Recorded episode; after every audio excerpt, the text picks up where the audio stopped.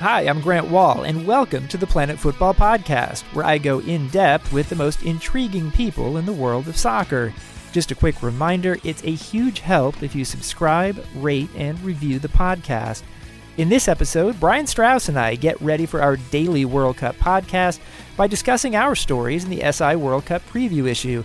Brian explains what it was like at the SI cover shoot with Chicharito Hernandez, Chucky Lozano, and Carlos Vela, and I talk about what went into my new half hour video documentary on Iceland on SITV and my cover story on Mohamed Salah. Onward! Let's bring in Brian Straus from Washington, D.C. Brian, how are you doing, man? Uh, I've got um, got Stanley Cup fever. Okay, awesome. Um, I'm completely and totally unprepared for this trip we're about to go on. um, and uh, you know, I'm upright and breathing. So. Well, congratulations to your Washington Capitals so far. Um, I know it's not uh, set in stone anything yet. No, no, no. So much could still go wrong. Um, but yeah, it's, it's it's an awesome it's an awesome ride, and and you know I I uh, if if you're a sports fan and you care about really only one team, I, I recommend uh, that you have that team go on a on a championship run after 35 years of failure. It's um, well for me 35, you know, for others 43 or more. Um, but uh, yeah, it's a rush, and of course, it's all happening as we're kind of getting ready uh, for this trip, or not getting ready, as the case may be. This will be the last podcast we we record on American soil, I guess, because you're you're leaving in a few days, and I'm leaving. I'll be on a plane a week from right this very minute, um, going over there. So yeah, I mean, it's uh, it's pretty exciting, my man. Looking forward to being over there. Uh, we may have mentioned this before. We are doing a daily podcast during the World Cup. It starts on the 12th of June, the same day you arrive, which I think should make for an entertaining start, and literally goes every single day of the tournament, even the tournament off days, through the day after the final. So what what are what are the odds though? I mean, that's the plan. but what are the odds? I mean, that's like, you know, I mean, that's that's that would be a Ripken esque kind of feat if we actually pull it off. If nothing goes wrong, logistically, technologically, with with with alcohol or wildlife or or corrupt cops or my sense of direction, like this, I'm just saying, like we may want to have some fine print underneath that, like if possible. You know, we are we are we are going to aim to do a daily podcast. If we actually pull it off, we deserve medals. You have little faith, Brian Straus. Uh, when I say we are going to do something, that means we are going to do something, my friend. Um, and I'm very much looking forward to it because uh, we've talked about our excitement about going to Russia. We had a podcast a couple weeks ago talking about our experiences covering World Cups before.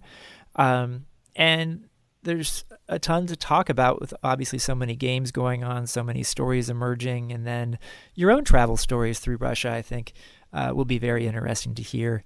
Um, and yes, uh, we have some preparations that are left to take care of this week. I actually leave on Thursday uh, to join my Fox Sports brethren in Moscow on Friday. Uh, when they wanted us to come. And then you come on the 12th, which is the day before the 13th, which is decision day for the World Cup 26 bids. And who will host that tournament? You've got the united bid of North American countries, USA, Mexico, and Canada, competing against Morocco. And all the FIFA countries, all 207 that aren't bidding, are going to vote in this election.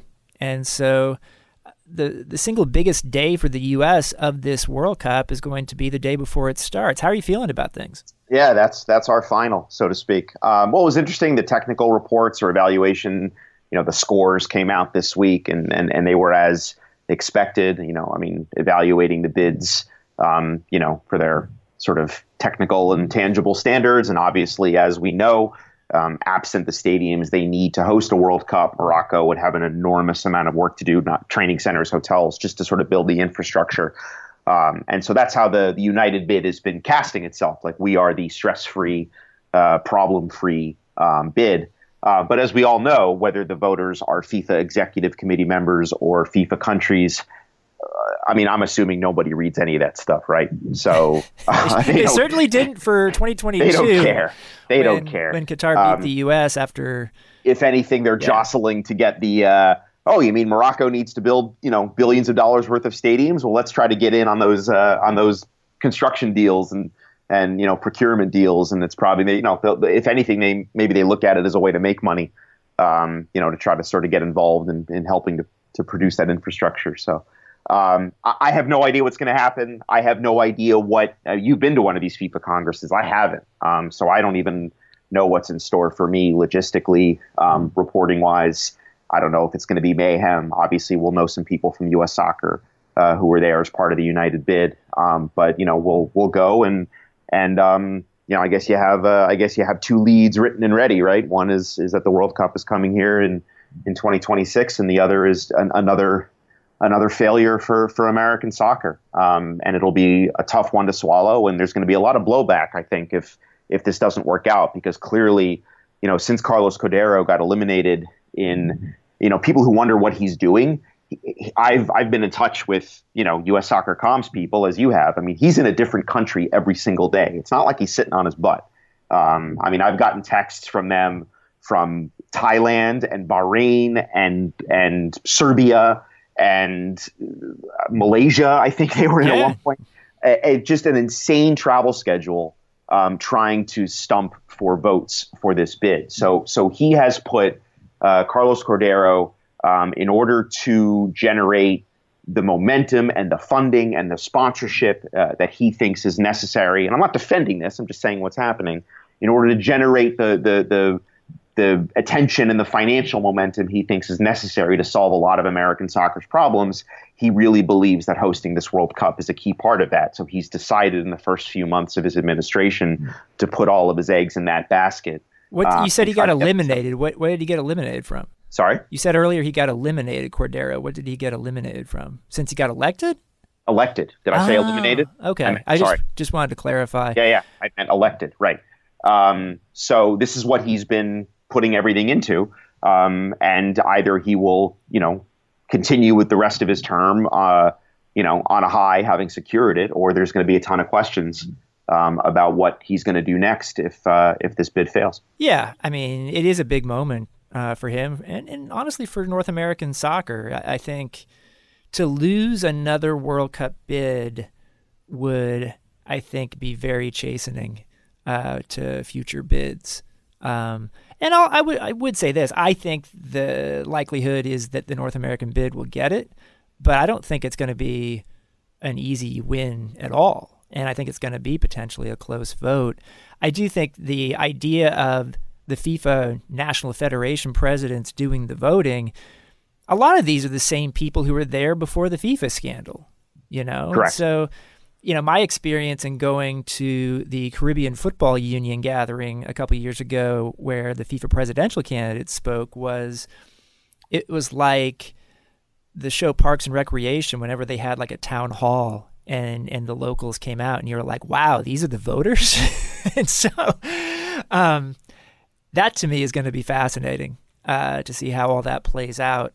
Um, it's also possible by the way that neither morocco nor the north american bid get the world cup uh, if neither one gets a majority the, one of the voting possibilities is neither one and if that were the case then that would throw it open to another bid process for all the countries out there except North America and Morocco.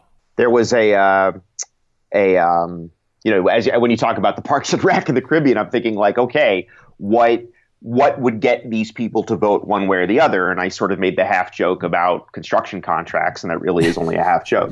Um, but look, these pe- these people, for, for the good of the game, is is the most ignored slogan in the world, right? That none of them care about what's good for the game; they care about what's good for themselves. Um, and then if they're not sort of you know plutocrats, then they maybe care about what's good for soccer in their particular country. And I hope that's what it is. Um, but you're still trying to appeal to the self-interest of 200 plus, you know, delegates or whatever.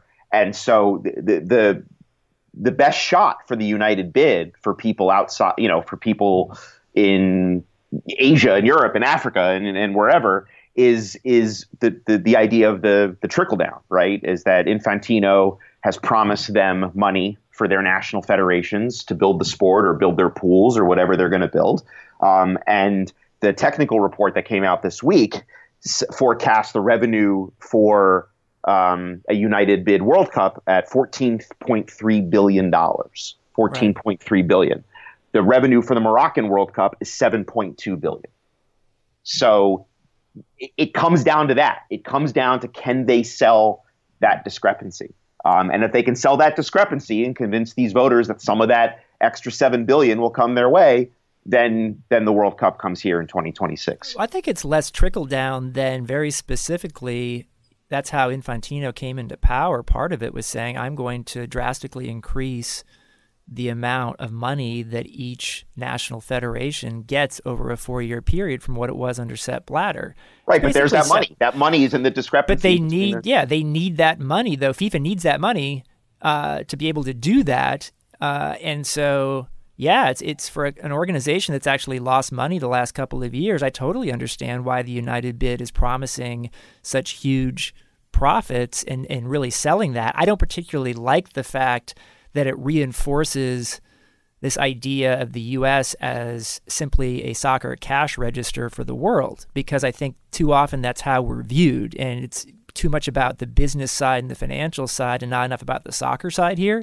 But I also understand you're trying to win an election, and so you're leverage, leveraging that. Well, and and and and FIFA has not cared about that sort of soccer side or soccer culture when awarding recent World Cups. It's just not been an issue.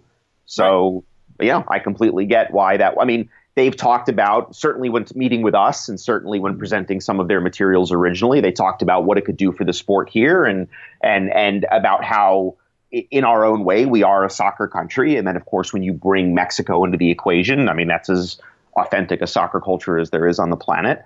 Um, and I imagine that nobody gives a damn. So um, it comes down to that, you know, 14.3 versus 7.2, um, and uh, hoping that that sways enough voters to get it done. So let's talk about the Sports Illustrated World Cup preview issue, the magazine, the old print magazine. Now, these stories are online as well, which is a good thing. But we put a lot of effort into this, and the magazine just came out. I suggest uh, listeners take a look at it. Uh, the story that uh, the main one that you wrote in there is on Mexico, and I wanted to get your sense of what that story was about, uh, what you experienced writing it. Well, I wrote two stories. one of them, one of them is still being, uh, one of them is still being worked on and debated. So, um, uh, that's been an interesting um, an interesting experience. Uh, so yeah, I, I, had two assignments. One on sort of the state of American soccer, and that one is still in the oven.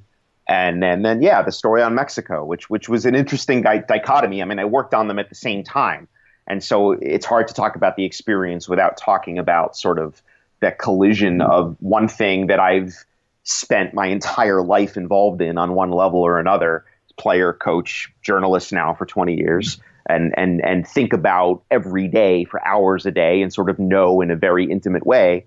And then another uh, Mexico, which which was alien to me. I mean, I've o- I've covered Mexico only as the foil for the U.S. I've covered Mexico only when the U.S. plays them in a qualifier or in a Gold Cup.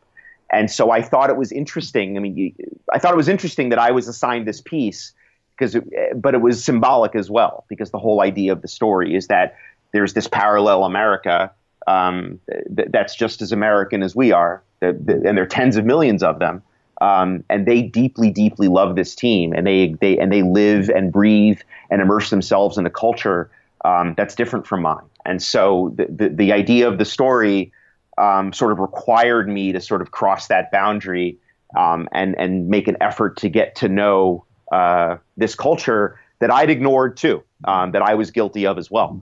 Um, so it was it was interesting and eye opening, and and I found especially um, Guillermo Cantu, who's the Secretary General, I think that's his title of the FMF, and then Chicharito Hernandez, who of course is Chicharito, um, th- that they were. I explained this to them, and they they could not have been more excited and accommodating to sort of open uh, that a window for me a little bit um, so I could get a glimpse of what it's about. Um, and so spending time in Mexico with Mexico in San Jose, um, being around the hotel, being around the stadium, seeing the people who flock to this team, who want to be a part of this team, who stand outside on a on a Thursday afternoon and hope to see them in the hotel windows, um, and, and that these are people who many of whom are born in the U.S., who speak perfect English, who are who are educated in American schools, who go to American colleges, and yet this is a way for them to capture a part of their identity um, that otherwise would sort of you know slip away. And, and it was just a really really neat experience, and I, I hope I captured at least some of that. Now you were there, right, for the cover shoot that included Chucky Lozano, Chicharito, and Carlos Vela. I was. What was that like? Ludicrous. um, the best part was it's weird because like is it on the record like when like the best part was javier javier came 1st uh-huh. um, and uh, so he was there on his own and i'm not sure if that was uh, on accident or on purpose um, but uh, the photographer was trying to get chicharito to to on his own to to sort of celebrate. You know, the, all the covers are the covers of these poses, right? The right. covers players celebrating. Well, except well, I guess Mo Salah celebrating too, but in his in his iconic way. Um, and Chicharito was arguing uh, with the photographer, like, "No, I do not celebrate like this. This is unnatural. I would not do this." And so the photographer's like, "All right, well, jump and pump your fist." And Chicharito's arguing with him about the the path he would like. I don't run straight. I would curl around and it was the most surreal thing ever um, to see people at this level uh, having this kind of discussion. And I have I just took some pictures with my phone, and I have a couple of photos of Chicharito kind of like being like pouty and surly, you know, because he's annoyed that the celebration that he's being asked to do for the shoot is less authentic than the one. It was just amazing. And then uh, uh, Carlos Vela and Chucky Lozano got there. And again, I don't know if it was planned that way or if they got there a little late. Um, but then the entire atmosphere changed. I mean, they're obviously buddies, and um, all of a sudden it was romper room. It was, it was it was just so stupid and funny, and they were making jokes and and and and ruining photos with stupid. I mean, everything short of bunny ears. oh, Chicharito did the dog peeing celebration. Um, and and the other cool thing that I noticed, I mean, obviously Chicharito is fluent in English. Carlos Vela speaks pretty good English, um, and and Chucky Lozano. Uh, if he speaks it, he's not comfortable, but he clearly understood. I mean, there clearly mm-hmm. there was very little that you would say to him or ask of him that, that he was he didn't understand. Um, and and they, you know they're on social media. Um, while we were doing the shoot, uh, Zlatan posted uh, the, the, the it was confirmed that Zlatan was signing with the Galaxy. Uh-huh. It was literally while we were in the room, and he posted that ridiculous uh, Photoshop of him arm wrestling the devil, and so uh, I showed I showed you know Vela's at LAFC. I showed Vela. I showed I showed uh, Chicharito, and they just went crazy and and were giggling about it, and and and it they it's just very connected. And one of the things they're very connected Mm-hmm. And one of the things that I, I, interviewed Luis Hernandez while I was in San Jose, um, and you know he played at a different time. He even scolded some Mexican players for leaving for Europe or the U.S. Uh, before they had won a Mexican title. He said that's wrong. It, there was just a delightful get off my lawn kind of vibe from Luis Hernandez that that you know these guys are going abroad and they haven't won in Mexico and who do they think they are and you know that kind of thing talking about sort of how how vicious the games used to be. Guillermo Cantu said the same thing. I spoke to Landon Donovan, who's always great for this kind of stuff, perspective, because Landon kind of lived the, the, the, the rivalry as it evolved. Um, and you, you, you, it was clear from talking to Luis that Mexican players, for a lot of cultural and economic and, and, and sporting reasons, used to be far more isolated, right? They spent the majority of their careers in Mexico. Um, you know, they didn't necessarily uh, have any connections with U.S. players. They didn't have common teammates. They didn't have a common language. They didn't have common footballing experiences. Um, we were isolated as well, of course, for the obvious reasons. And then you skip, you go a generation ahead, and you have guys like Chicharito and Carlos Vela and and and you know Lozano is playing in the Netherlands and and and they are they are truly citizens of the world and they are truly representative of the way these cultures have have bled into each other and the way these walls have come down and they're just they just have such a different outlook on so many things as do our players as to someone like Michael Bradley and Jermaine Jones who were the ones who contacted Mexico um, to set up that incredible uh, photo before the qualifier in Columbus of the two teams together a few days before the election and that's just not stuff that happened 25 years ago um, so all of that stuff to see little little little glimpses of all of that um, was really cool. And no U.S. fans, you don't have to root for Mexico. It doesn't say that anywhere in the story. Please just like read at a seventh grade level. Yeah, I, I knew this would cause some issues on social yes. media just Dude, due to somebody. I mean, I got a lot of MAGA tweets and that kind of thing. Somebody tweeted me a GIF or a GIF, whatever, of of stormtroopers, and not the Star Wars kind. Right. Like legit, like goose stepping 1940s stormtroopers, SS. And you just, you got to be kidding me. Like, what the fuck is wrong with people? It's just a, this, I, I guess I kind of expected it. Adam Duerson, our editor, was like, look, there's going to be some blowback from this. But, but people's, talk about triggers. My God, it's just a story about how some of your neighbors like Mexico. That's just all it is. Yeah, it, it's an interesting one because like the the cover line, America's other team, uh, I thought was a really subtle way to to get it right. I like it, but it also was one of those Rashomon type situations where everyone has a different perspective on it, um, and one of the like you know obviously the the the Trump types had an issue with it, whatever. Um, and then, but even on the other side, uh, some Mexican Americans had an issue with it because they're like, we aren't the other team in the U.S. We're more popular than the U.S. team is in the U.S. in terms of our ability to fill NFL stadiums for friendlies in the Rose Bowl and places like that. Yeah. Um, and I can get, I understand all the different perspectives. Um, one thing that I would say, though, is one, we're not asking U.S. fans to root for Mexico just stop that. Two, um, if some people took it as America's other team, meaning America, like if you were an American, that that was your second team, Mexico.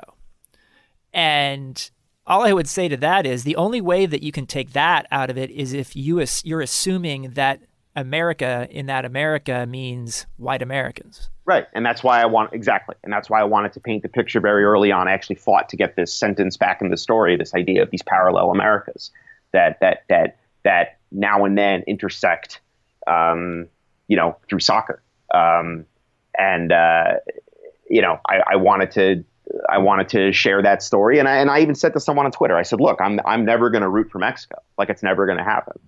But I respect the fact that tens of millions of my countrymen, actual Americans just like me, do root for Mexico. And and so that's it. It's it's it's quite simple. And and it's not a it's not a you know p- people look for political statements and and propaganda and bullshit in order to try to make themselves feel smarter.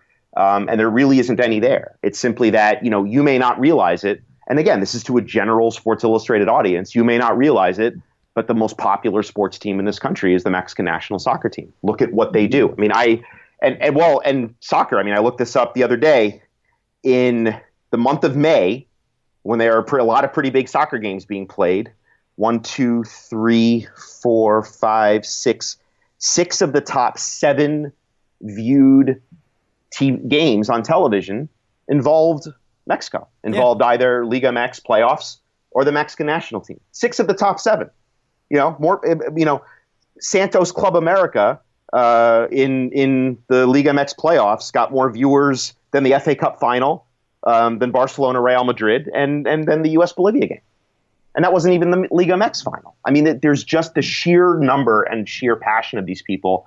Like Donovan said in the story. I mean, you people who aren't exposed to this every day don't understand the passion and, and the commitment that these people bring. You know, each each Mexican friendly in the U.S. attracts people from an average of 30 states. That's remarkable. Um, and all and all the story is doing is is introducing people to this phenomenon. It's not there. You know, there's even a line in the story that says nobody expects U.S. fans to cheer for Mexico, and yet people people can't read.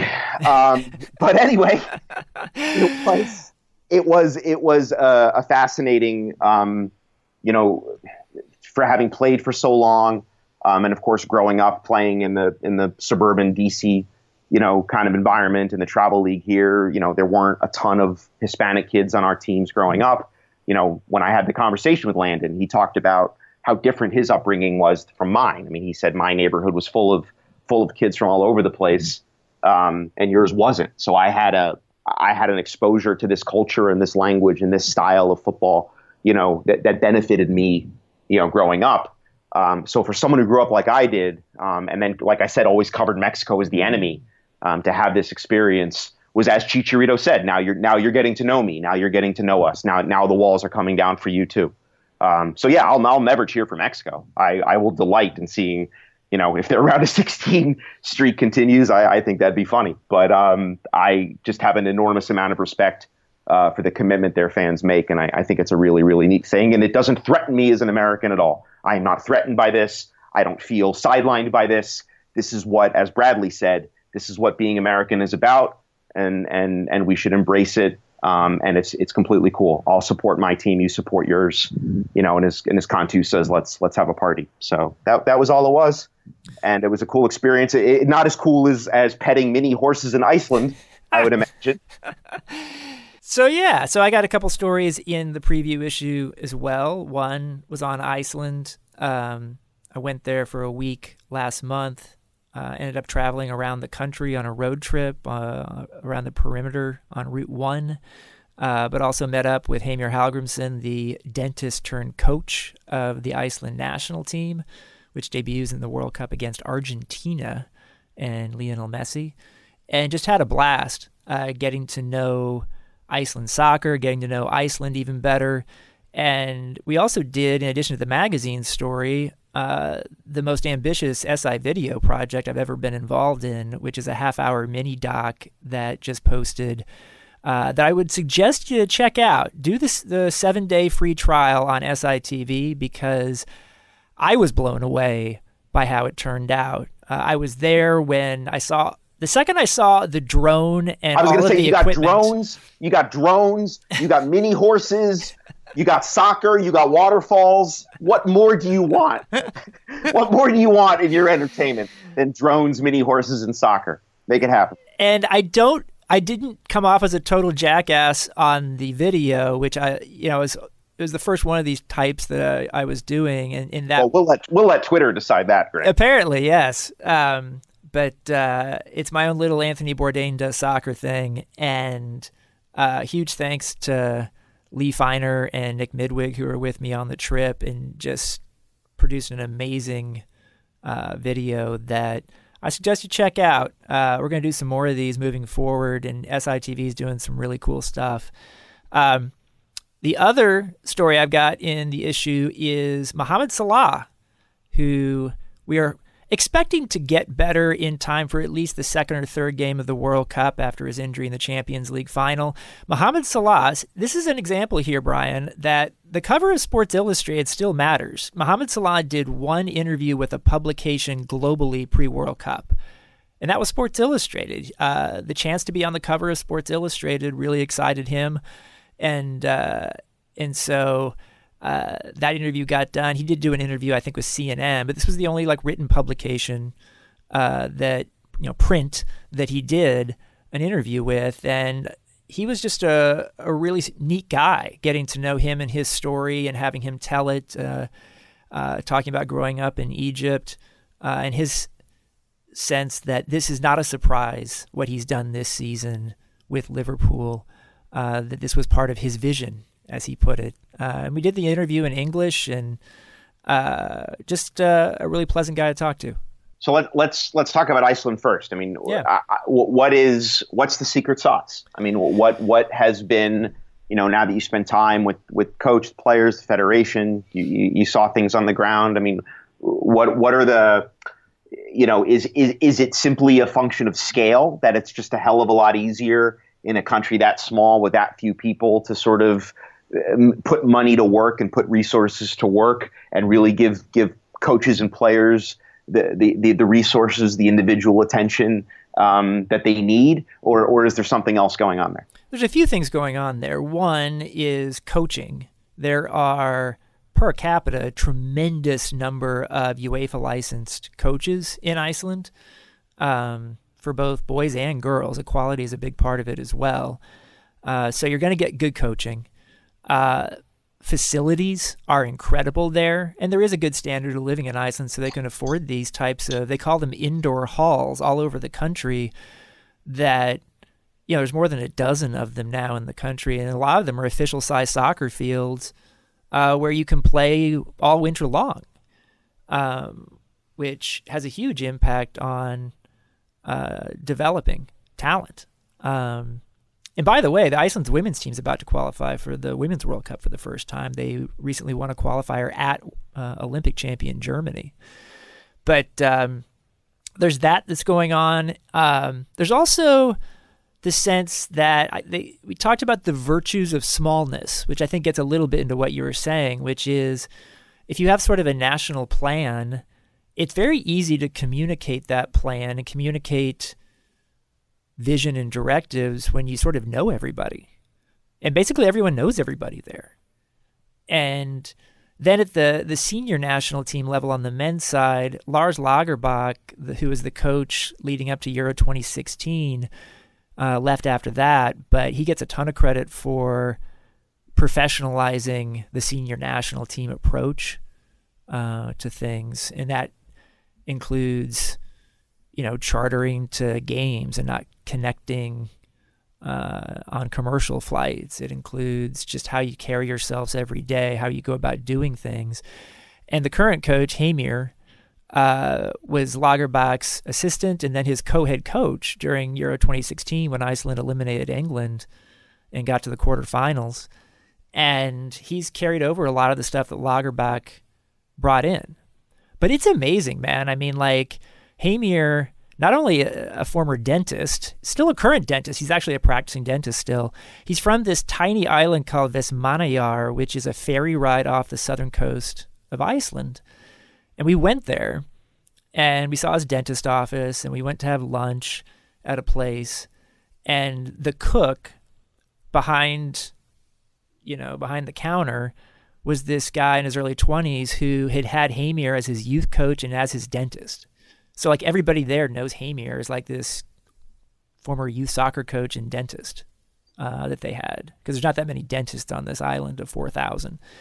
But it's pretty incredible, just the whole thing. And um, so we spent a week there. We interviewed people all over the country, including in Reykjavik, but also in different parts of Iceland. We even went to the far northeastern corner and found this hardcore member of their national team supporters group who drives eight hours each way to Reykjavik every time there's a national team home game. When I was, I think I've talked about this before, uh, and I think it was in 1999, I guess, I went to a, a Euro qualifier in yeah. Reykjavik. Yeah, and it was just the, it was the quaintest, friendliest thing of all time. Um, but uh, but the people even then, I mean, this was back when Iceland truly was a minnow, and and and uh, they were on a nice little run and were sort of still in it at the, by the end, even though they, they they they were a long shot sort of toward the end of the qualifying stage, but we're still mathematically alive. And the the place was sold out. And people were excited, and you know, it sat like seven thousand people at the time, and there, you know, it was, it was like going to a college game. Um, but there was an enormous amount of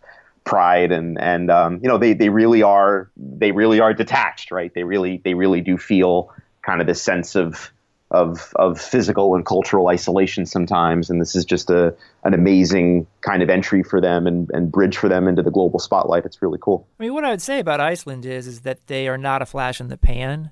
It's not just about beating England in the Euro. Um, sorry about that.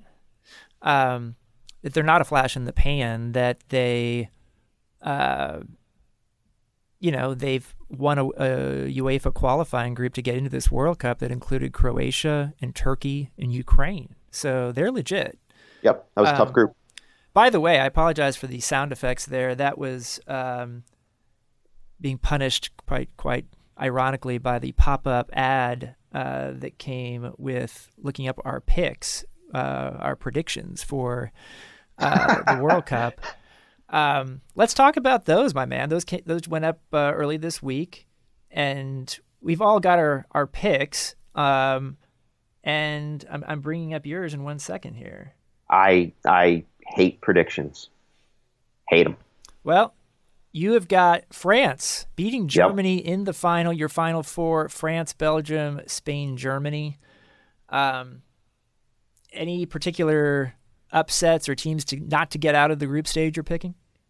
No, I think we all kind of probably agreed that the that the group stage is pretty top heavy, right? I think it's it's certainly tough as, someone who who spends a lot of time around the U.S. national team um, to to sort of realize that know, God, the U.S. is better than a lot of teams at this World Cup. You know, like that's man. You know, there's a there's a lot of a lot of cringy games, um, and and the sport, like everything in life, uh, you know, is becoming is becoming pretty top heavy. Um, you know, the toughest part for me, uh, you know, again, I mean, I, I think there are three teams. I think there are three teams that have all everything you need to win, um, and those are France, Germany, and Spain.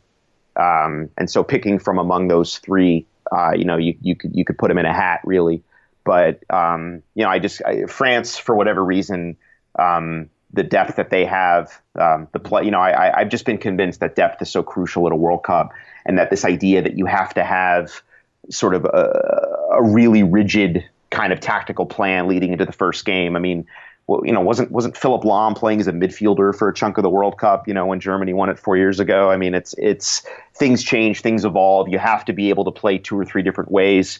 You know, France can go with with two up top or with three. Um, Griezmann is a world class finisher. Um, they're they're young, they're fit. Um, they're going to be hungry after what happened two years ago at, at Stade de France to Portugal. I, I just repeating is really hard. Uh, you know, I, I, just, I, it was just, look, these are all hunches, right? These are all magic eight ball.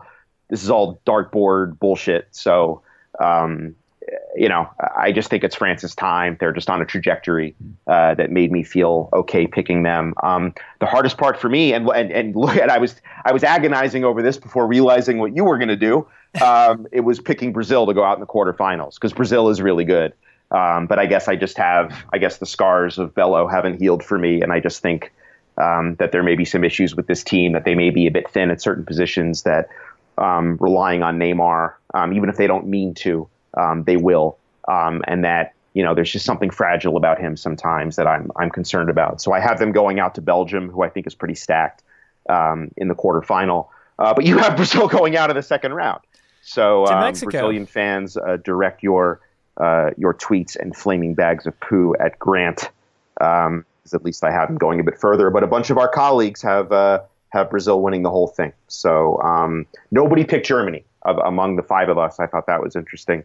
Um, but uh, yeah, I got uh, I got France winning the winning the World Cup. Yeah, in a sense, like Germany is like a team that is sort of an obvious pick. And the the main reason I'm not picking them is because I just don't see them winning two in a row. I, I, I think Germany could get to the semifinals and play against a team like Spain and probably play a decent game and still lose.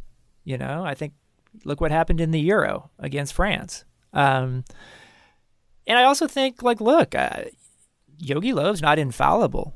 You know, I, I, was stunned to see Leroy Sané get dropped from the team uh, for the World Cup. That's kind of a a crazy decision in my mind, even though I know that Sane hasn't performed that well for the national team in the past. But um, predictions are interesting. I mean, like I always used to do our predictions for the NCAA basketball tournament in the magazine, and you would put so much time into all the stories for the preview issue, and then 95% of the letters you would get for that issue were for the predictions that took me 15 minutes to do and that always used to frustrate me. But I also know people like predicting things, and uh, look, if I get some of these upset picks right, then I'll probably put that out there. You know. um, I went I went back to our picks four years ago and, and looked at them, and I, I picked Brazil to win the World Cup four years ago. I my re, my reasoning was something like I, I remember having a sentence something along the lines of, you know, they had this absurd like 30 year unbeaten streak in official games on home soil or something, and you know, I, I underestimated, you know, Germany building its own hotel. You know, I did. I mean, I didn't know about that at the time. Um, I'm doing. I'm working on a story this week actually on Germany and the DFB and sort of their their approach and actually how their approach ha- has has involves MLS. Um, interestingly, uh, the, the t- for their their their effort to get better and to turn over every every stone um, has a connection to an MLS club, uh, and and so I'll be writing about this week. Um, but yeah, I, I, picked Brazil four years ago, and um, they lost seven to one. Man, like like I just there's just something about uh, until they prove otherwise, they they're fragile to me, and um, and and and we'll see. Um, but yeah, I mean, I, like you said, uh, picking picking a team to repeat is really hard. And and when you say Jogi Löw isn't infallible, I, I mean, even if he was, that doesn't mean they're going to win the World Cup. That doesn't mean that all the things and all the bounces and all the breaks are going to go their way, you know, to win the World Cup. You have to have so much go right, um, some of which is, you know is out of your control, referees, injuries, things like that. So um, that's why there's always a pool of three or four teams that seem to be good enough to win it. Um, you know, I thought Jonathan Wilson's kind of argument was interesting. That it's it, it, one of the things that I said was that you know depth and pedigree and this kind of constant and reliable conveyor belt of talent are what wins World Cups. And he made the point that we, we haven't had the shock winner. We haven't had the Greece, you know, in, from Euro. We, we haven't, why hasn't this happened at a World Cup? We'll see surprise semifinalists. You know, oftentimes one of the four semifinalists kind of comes out of nowhere Bulgaria, Korea, Turkey, that kind of thing. Well, I guess that was two or four that year. But you know what I'm saying? Like, but we don't see we don't see Cinderella finalists. We don't see Cinderella World Cup winners. And I wonder if that's ever going to change. Yeah, I mean, there hasn't really been a huge sample size of World Cups when you think about it. I think there's been 20 men's World Cups. Uh, three countries, Germany, Italy, and Brazil, have won 13 of the 20 World Cups um, on the men's side. That's pretty incredible. Um, so I, I guess in some ways, you know, Italy's not here at this tournament, but you know, Germany and Brazil, if you pick one of those teams, you, are probably based on history likely to be right. Um, of all the teams, sort of the heavyweight teams that I pick, not, you know, I chose one to pick not to get out of the group. There always seems to be at least one or two or more. Uh, I picked Argentina. I felt like Portugal, the European champion, is sort of the hipster's pick not to get out of the group and for Morocco to get out ahead of Portugal in that group. So I wanted to sort of zag a little bit. And uh, I've got Argentina not getting out of its group. I've got Israel, or, uh, Iceland and uh, Croatia. I think Croatia is going to win that group. I think people are sleeping on Croatia. They're, they're sort of my dark horse quarterfinalist. Um, but yeah, I have Argentina finishing second, and then I think going out to France. But wh- why do you think uh, why do you think Iceland's going to beat uh, beat Argentina, or, or finish above gonna, Argentina? Yeah, I I, I think Iceland's going to get a result against Argentina in the first game, and I think they'll use that as a springboard. Um, Iceland knows Croatia extremely well. They finished ahead of Croatia in their UEFA qualifying group for this tournament. They lost to Croatia in the playoff in UEFA to get into World Cup 2014. So there's going to be no surprises there for Iceland. And I think Iceland's just a better team than Nigeria. So uh, if you can get a point against Argentina, if you're Iceland, uh, and get uh, either six or four from Nigeria and Croatia, you're through. So you remember your whole bottle of wine story? Yeah. In France? So you're going to need to, I don't know wine at all it all I, I don't know if it all tastes like cough medicine to me. I, I'm a I'm a I'm a barbarian. Um, so I, am going to need you though because I have not gotten in to the Iceland Argentina game. Like it's it's oversubscribed. So um, as a as a non I guess as an American journalist, uh, you know my country didn't qualify, so I'm sort of down on the pecking order. So as of now, I do not have a credential uh, for the Iceland Argentina game in Moscow which is big for all the obvious reasons.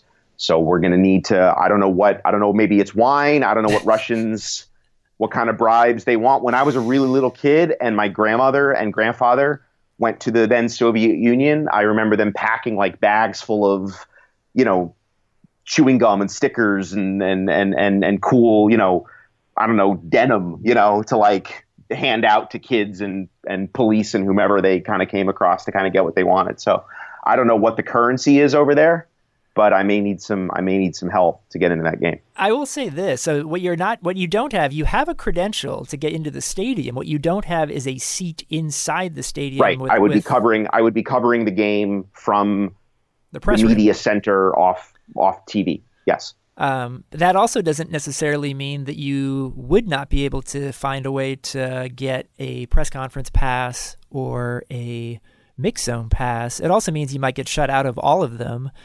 And then I'm not sure quite what FIFA expects you to do. Yeah, I Um, guess I assumed if I didn't get the match ticket, then I wouldn't be getting into the press conference. Well, you can only apply. uh, This may be different. You can only apply for one of the two.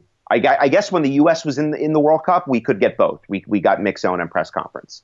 But but at least in the in the in the application process this time, you got press conference or mix zone. And I always applied for the press conference because I figured like none of these players know me and they're not going to stop for me in the mix zone. So I may as well try to get to the press conference and at least have answers translated, you know, and and, and get some quotes. right. Um, so, but I've got none of that for the Argentina Iceland game. Um, so it sounds like uh, bribery slash criminality. I'm gonna. I mean, I'm sorry, but I may wind up in jail in my first week in Russia. Like that's just what this comes down to. It, it also doesn't exactly have me feeling great about our chances to get seats for the World Cup final if we can't get into Argentina, Iceland. This could be a rough month, man. Live from the media center in the parking lot outside the stadium. Oh, Jeez. Um, like when we when we were in Recife, right? And we were in Recife for the was the Germany game, the U.S. Germany game, and it was flooding and pouring rain and monsoon and apocalyptic, and it was a complete nightmare. And the we rode the bus. I don't think we told this story on our World Cup story, so I'm going to uh, podcast our our wedding, our drunk Avi's wedding podcast. So all the U.S. media is riding the bus through the flooded streets of Recife to the stadium, which is way outside the city for the U.S. Germany game. And it's pouring rain, and you see people driving by on mopeds with the water up to their waists. Um, it's just it's it's absurd outside. And we get to the parking lot, and the vote, those of us that have media match tickets go inside, and everybody else, including uh, our video crew, who who who you were with in Iceland, uh, Fox's video crew, Yahoo's video crew. There were there were 15 to 20 other kind of media people there who weren't going to be sitting in the press box itself, and they were waiting on U.S. Soccer's bus for their tickets into the game.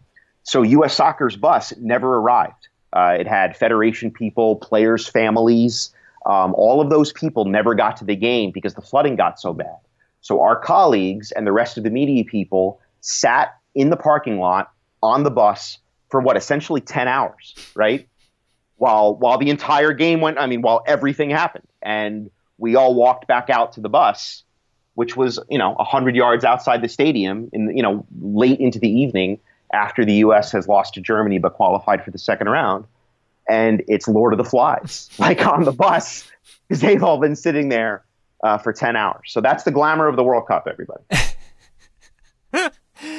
Memories, baby. All I remember was that Recife really needed better drainage. That was my big takeaway. They had this Oh, state, God, it was awful. this state of the art stadium 20 miles outside the city, but then in the city itself, it was uh, total flooding because they had no infrastructure. and for whatever reason, the bus we had had some, even though it was like the media, bu- I don't remember how it worked, but somehow all of the U.S. media was on this bus, and I guess it was part of the fee that we paid U.S. Soccer, right? Like you know, part of what we paid for that to them was used to to like rent a bus like this to take us to the game. Um, just just to sort of make it easier on everybody. But anyway, the bus had some kind of World Cup branding on it. Um, and so as we were driving through the streets of Recife, and people were just standing outside buildings and their houses, just just soaked and and like I said, waist deep in water. We were we were the establishment. We were the plutocrats. Like they didn't know it was just like a bunch of like poor disheveled reporters. Like for all they knew, like Sepp Blatter was rolling by. You know, it was a FIFA bus. And so, oh, people giving us the finger and screaming at us, and and you know because they're sharks, like right? It's like the shark attack capital of the world, and the streets are flooded, and they're all standing there waiting for Jaws, and like it's our fault because like we have the World Cup in a place with no drainage, it was awful. It was it was just a miserable, miserable day. And then of course everyone else spent the entire ten hours because you get to a game like four hours early, right? right? So like they were there for ten hours sitting on that bus, um, trading off. I think they were trading off. Um, you know, they were watching on somebody's phone until the phone died, right? And then they would trade off and watch on some watch the game on someone else's phone until their phone died. Um, that and eating each other. So. so I think we're going to wrap this up. Uh, this is our last podcast pre World Cup where both of us will be in the United States. We're going to have a daily podcast starting June 12th. Me and Brian Straus. Looking forward to it, my friend. Thanks as always. See you in Russia. Thanks for listening to the Planet Futbol Podcast. I'd like to thank Brian Straus as well as everyone at Cadence 13 and Sports Illustrated who supports this podcast. Please, if you like the pod, tell your friends, subscribe, like, and review it on Apple Podcasts or wherever you get your podcasts. It really does help the cause if you do. And check out the 30 Minute Planet Futbol video show hosted by me and Luis Miguel Echegaray on SITV. That's available on Amazon and Fubo TV. Recent guests include Tim Ream, Christian Fuchs, Indy Cowie, and Juan Pablo Angel. See you next time.